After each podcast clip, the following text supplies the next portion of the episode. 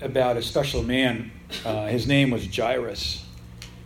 And I woke up this morning, I had a whole other message planned. You know how that goes. You know, you can look online to these, you know, how to prepare a message and how, you know, how, how to be, how to have your notes all together. And, you know, there are these people out there that, you know, Monday you do this, and Tuesday you do this with your message, and Wednesday, and then Sunday morning God changes the whole thing. Yep. God's like, well, that was good on Monday, yep. but this is Sunday, and there's been a lot of warfare. Things are happening in people's lives, and I want you to talk about this. So I woke up and I thought, okay. So I just kind of, you know, that's why I don't use paper anymore. You can just hit the delete button. It's just saving paper, and and just started over. I just started thinking about this dad, Jairus and I don't know, I mean, I've never really preached on Jairus, but I wanted to look at his life here this morning. Turn with me to Mark chapter 5. This is Father's Day, and I'm not a dad, but I think in some ways I am. Um, maybe someday we, I will be a dad. You never know, right? Abraham was a dad when he was 99. I hope it doesn't, I don't have to wait that long. Pray for that. Mark chapter Mark chapter 5. And Jairus was just an amazing person. Let's pray. Father, bless this message for your namesake, Lord, and that you would just build us all up. In Jesus' name, amen. Amen. Mark chapter 5, and I want to look at verse 21. This is a stunning story. And I, saw, I read this this morning and I saw several things I've never seen before and never have I heard preached on. So I'm excited about this message. Now, when Jesus in verse 21 crossed over by boat to the other side, a great multitude gathered to him, and he was by the sea. So here's Jesus crossing over. He's just finished something. He's cast out a demoniac. He's cast out, he's done some miracles. Book of Mark. Remember who John Mark was who wrote this? John Mark, during the time of Jesus, was probably a teenager. He was a disciple, but he was probably very young later on, we see that um, uh, he doesn't make it on the mission field. He goes with Paul on the mission field, and, he's, and he doesn't make it. He's just too young, and he's just not. He's just he's not able to survive Paul's leadership style. So he goes home. Peter, the apostle Peter, takes John Mark and says, "Look, I'm gonna you hang you hang with me." And Peter began to disciple him. You know, and sometimes when you see this happen in the kingdom of God, uh, it's not the end. And so John, Peter begins to disciple John Mark, and John Mark becomes a very mature young man.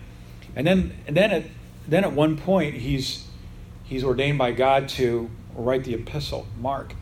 But we know, and a lot of commentators uh, insinuate this, that it was really Peter, the Apostle Peter, speaking to Mark about all of these things. And so indirectly, the book of Mark is kind of a is like a, an epistle or like a like a, one of the gospels uh, written by Peter through John.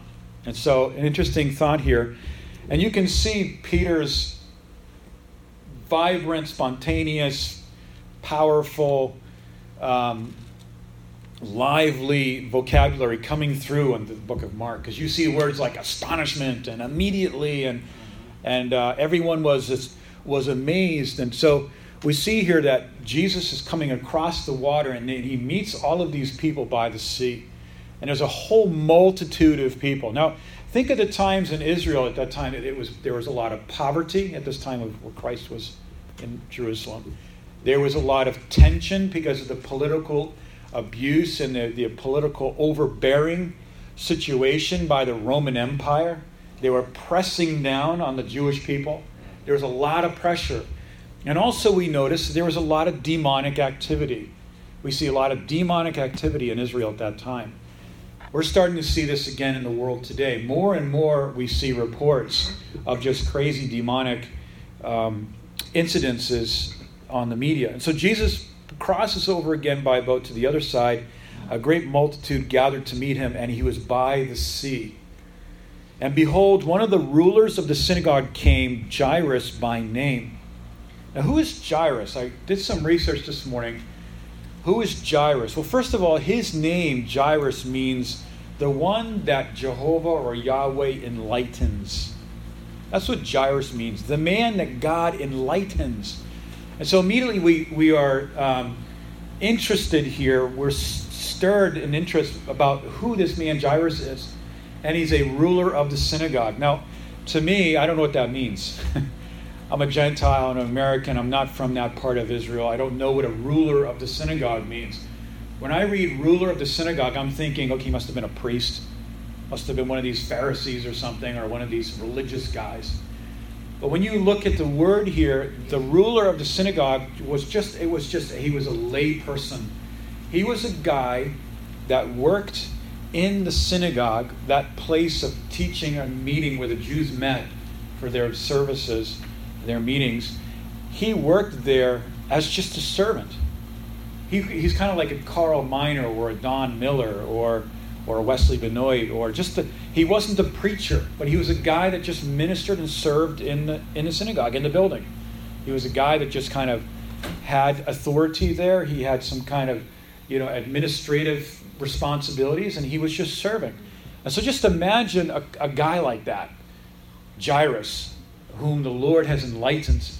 And he saw him, and when and I, I kind of see this that here's Jairus at the waiting for Jesus to come across the water, and he's there with that multitude of people. He's just there waiting. He's got a pressing, pressing, dire issue. And when he saw him in verse 22, the second part, he fell at his feet. He fell down at his feet. And he begged him earnestly. I'm reading the New King James Version here. He begged him earnestly, saying, my little daughter lies at the point of death. Come and lay your hands on her that she may be healed and that she may live. Can't you hear the Father's heart Amen. coming out of this man? Here's a dad. Imagine this. Imagine this from the point of, point of view as, as a dad. Here's a dad whose daughter is at point of death. What that says here in the original is exactly what it says in the English. She was just she was ready to go over the edge. She was at the end. She was about ready to die. And so here's a, here's a dad frantically runs to Jesus, falls at his feet, and earnestly begs him, Please, please come to my house, my daughter, my little daughter. He says, My little daughter. And you can hear the, the endearment here from a, from a father's perspective. My little daughter. I mean, if you're met, if your father's here today and you have a little daughter, I think you can really identify with him. And not even even if you don't have a, a daughter, I think you can identify as having a child. And so Jesus, and so this is what he says He says, Come lay hands on her that she may be healed and live.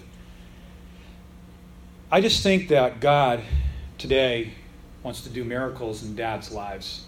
I think many times dads may look at themselves as I'm not really spiritual like my wife is. She's the spiritual one in the family. She's the one that's always got the Bible, reading the Bible. She's the one that's always talking to people about God. I'm just the guy that goes to work, brings home the bacon, I pay the bills. I'm just dad, you know. I'm not anything really great. And I think that his his his request was simple. He said, I just wanted her healed and I want her to live her life. She's so young. I want her to live her life. I want her to grow up and go to school. I want her to meet the man of her dreams, and I want her to, to grow as a mother and, and grow as a wife and to live her life. I think every dad would want their child to be healed and live. And I think as a dad, to see your child suffer, that must be very hard. there must be, I don't know if there's anything, anything harder for a dad to go through than to see their child suffer. I don't know. I mean, you can tell me that if I'm correct or not. To see their child suffer. And here's this young girl, this little girl, we, we learn later that she's 12 years old. And she's laying in her bed and she's about to die. And here he, here he is desperately running to find Jesus, to have her healed and to live. A very simple request that this man, that this father has to Jesus. And so Jesus in verse 24 went with him. I love that. Jesus just went with him. Isn't Jesus simple? Amen. He just went with him. Just it wasn't there was no there was no discussion. Well, what is she sick with? Well, how did she get sick? Well, if you were a good dad, she wouldn't be sick. Well, if this was going on, this wouldn't be happening. Jesus said, I'm just going to go with you. I love that. Don't you love how Jesus never qualifies a person before a miracle happens? Jesus is just Jesus, and he heals because it's the Father heart of God.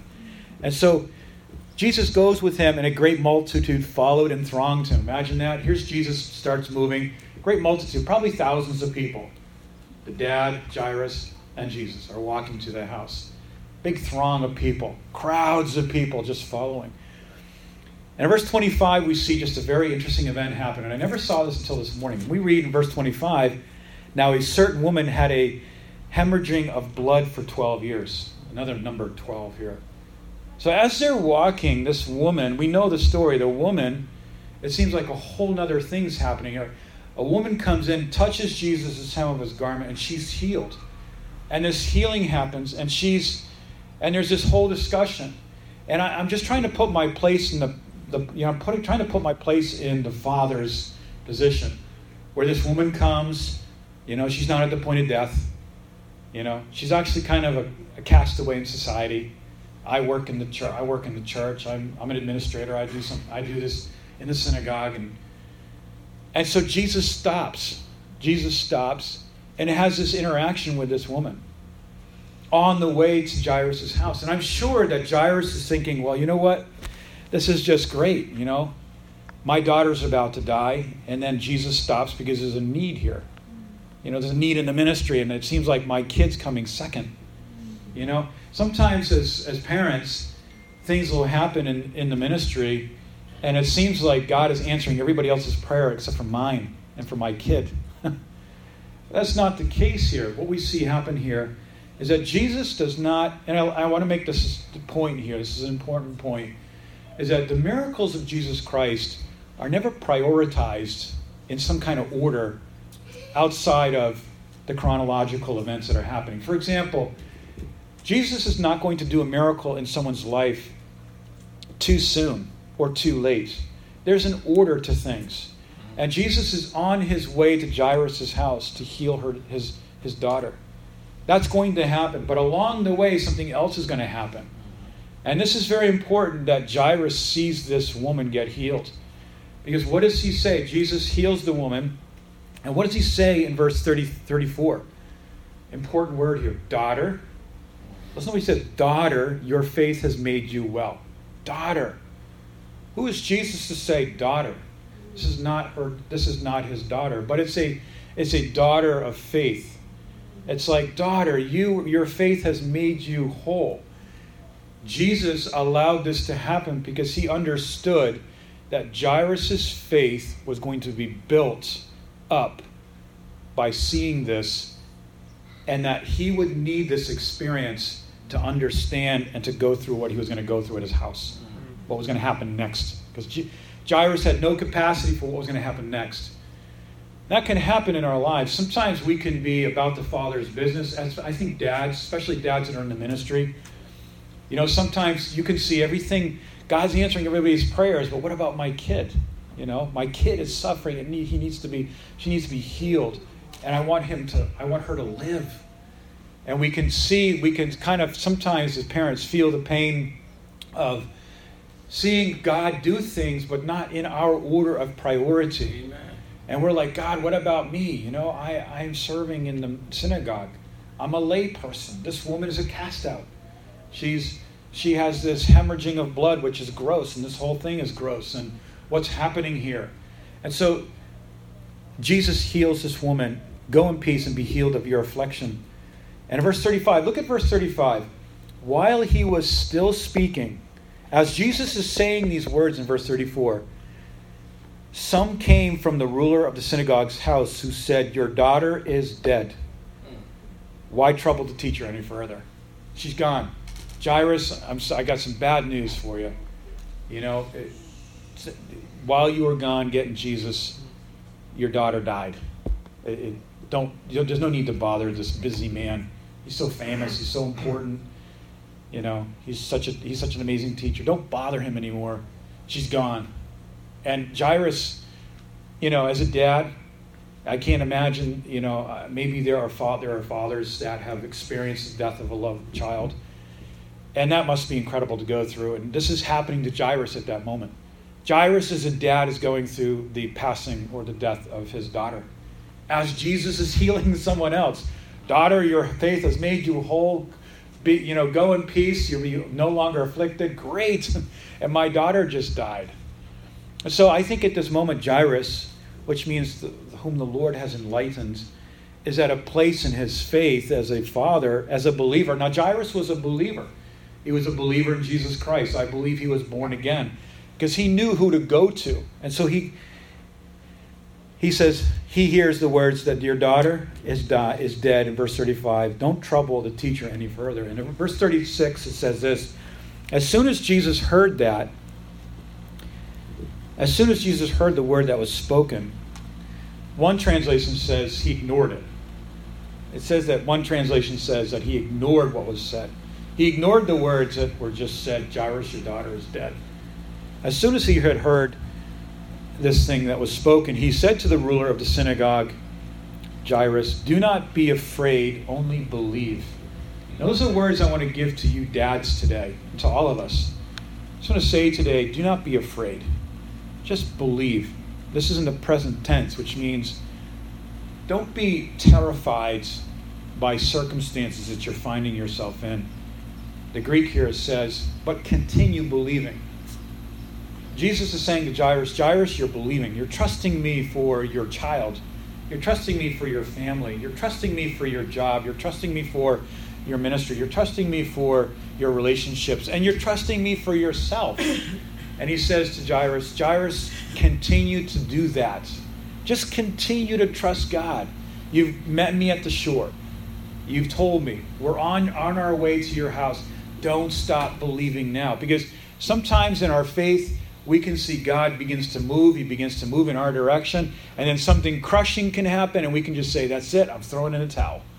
And I just, I'm not going to believe anymore. But Jesus says, Jesus knows his mind. Jesus knows what's going on in Jairus' heart. And that must have been amazing about Christ. That you could be around a man that knew exactly what was going on in your heart. We need those kind of people today, don't we? We need people that can hear from God, that knows what's happening in people's hearts because of love and because of the shepherdship heart of God. And he says, Do not be afraid, only believe. Take that this morning, guys. Just take that and say, you know what? Maybe you're a great grandfather. Maybe you're you're really maybe you're disturbed about family circumstances. I think as the years go on, one thing I'm noticing is as years go, we become more and more concerned and disturbed about things, don't we? We're like, whoa, what's happening? I mean, what's happening in this new generation? And these are the people that are going to be running the world in 20 years? I mean, God says, Do not be afraid, but continue to trust me.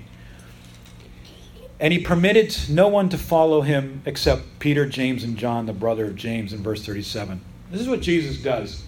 I love this. Jesus takes a select group of people because Jesus is not going to be taking people with him that are just living in unbelief, that are, that are just producing an atmosphere of negativity and not an, not an atmosphere of faith. So he takes his three, his three top disciples, and in verse 38, he came to the house of the ruler of the synagogue, and he saw atonement, and he those who wept and walked and, and wailed loudly. Who are these people? It's atonement of people weeping and wailing loudly. Why, Jewish culture, even the poorest dad, had to hire at least two uh, wailers with a flute. This was Jewish expectation in their social law that even if you were poor, you were expected to hire mourners that would come and that would just make a lot of noise and wail. And if you've seen on TV and it's in the Middle East, the unbelievable emotional uh, outcry when someone dies. And this was going on at his house. It shows us that these people were already there at the house. It, it tells us that there were some people in Jairus' family that understood that the daughter's going to pass soon and we better hire the wailers. We better get the funeral session, we get the funeral arrangement together.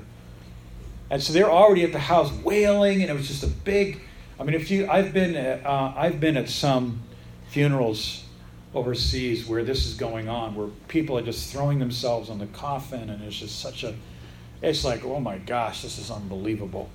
And this is happening. And Jesus sees this and he says, and he has something really interesting to say. He says in verse 39, he comes into the house and he says to them, Why make this commotion and weep?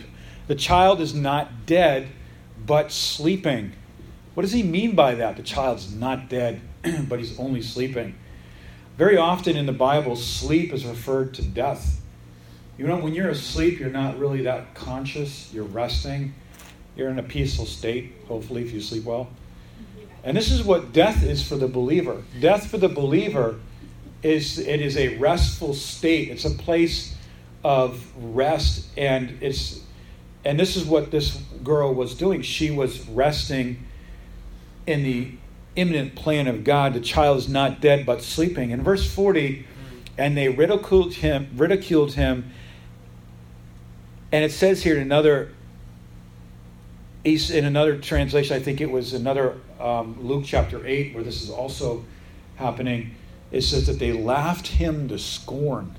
They ridiculed him.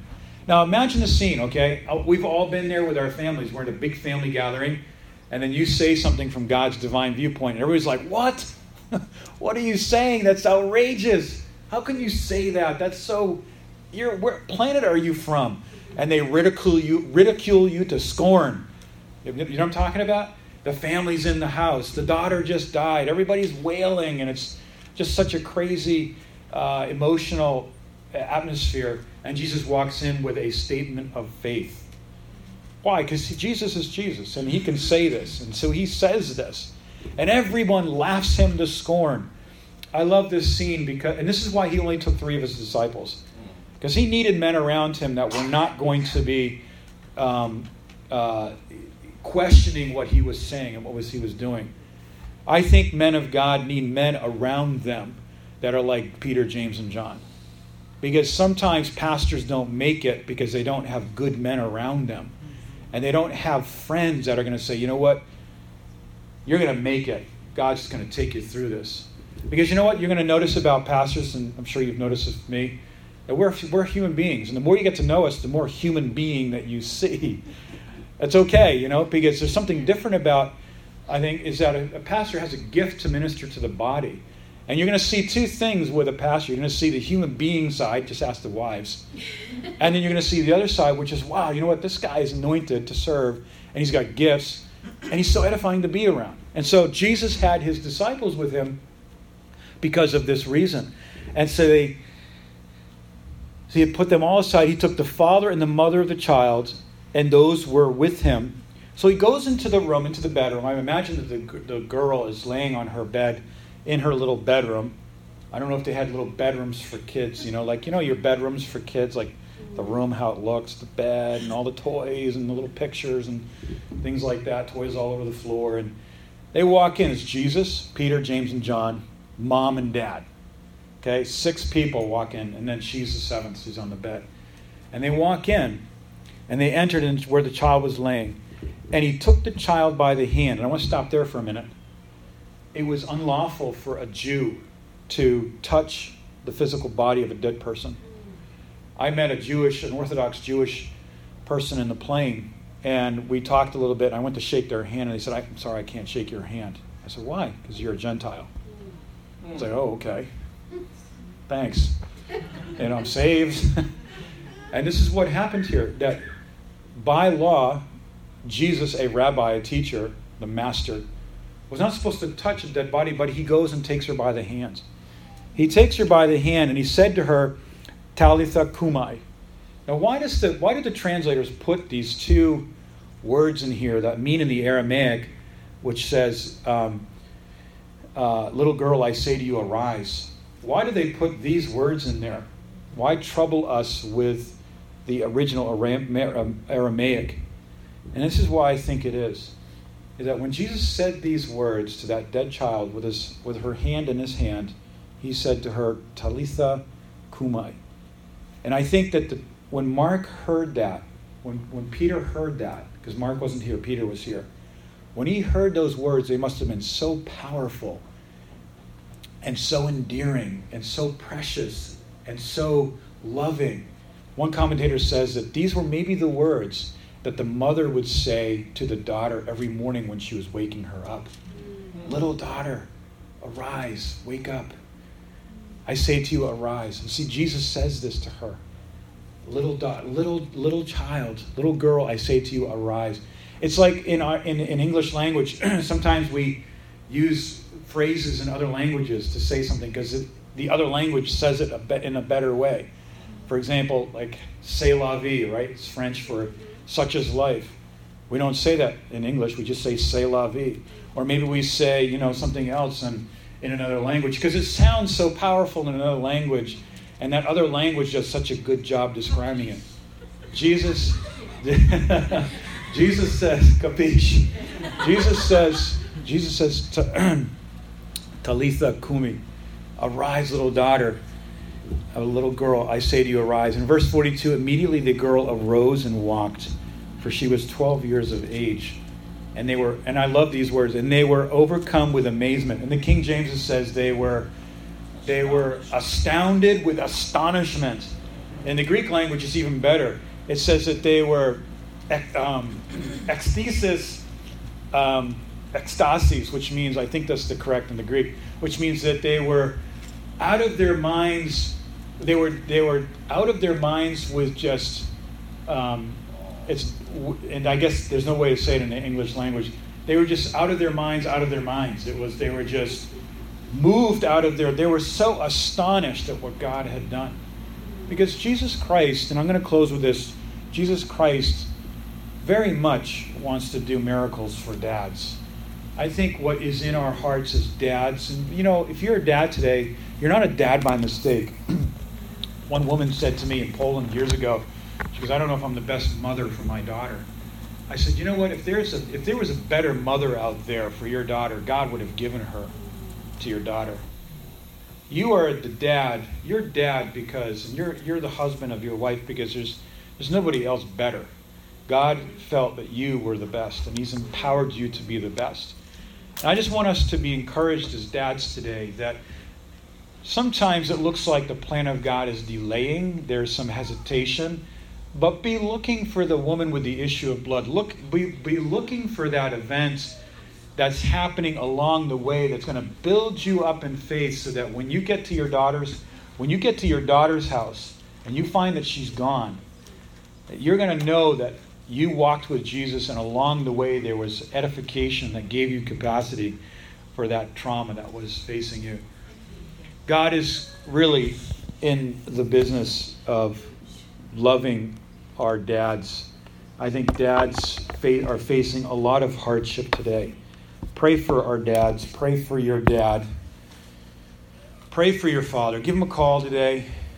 Tell him how much he means to you. And really just build up your dad because you only have one dad. And if he's already gone, then maybe you have a spiritual father that you can give him a call. Say, you know what, I just want to build you up because you have the heart of God. Amen? Amen. Let's pray.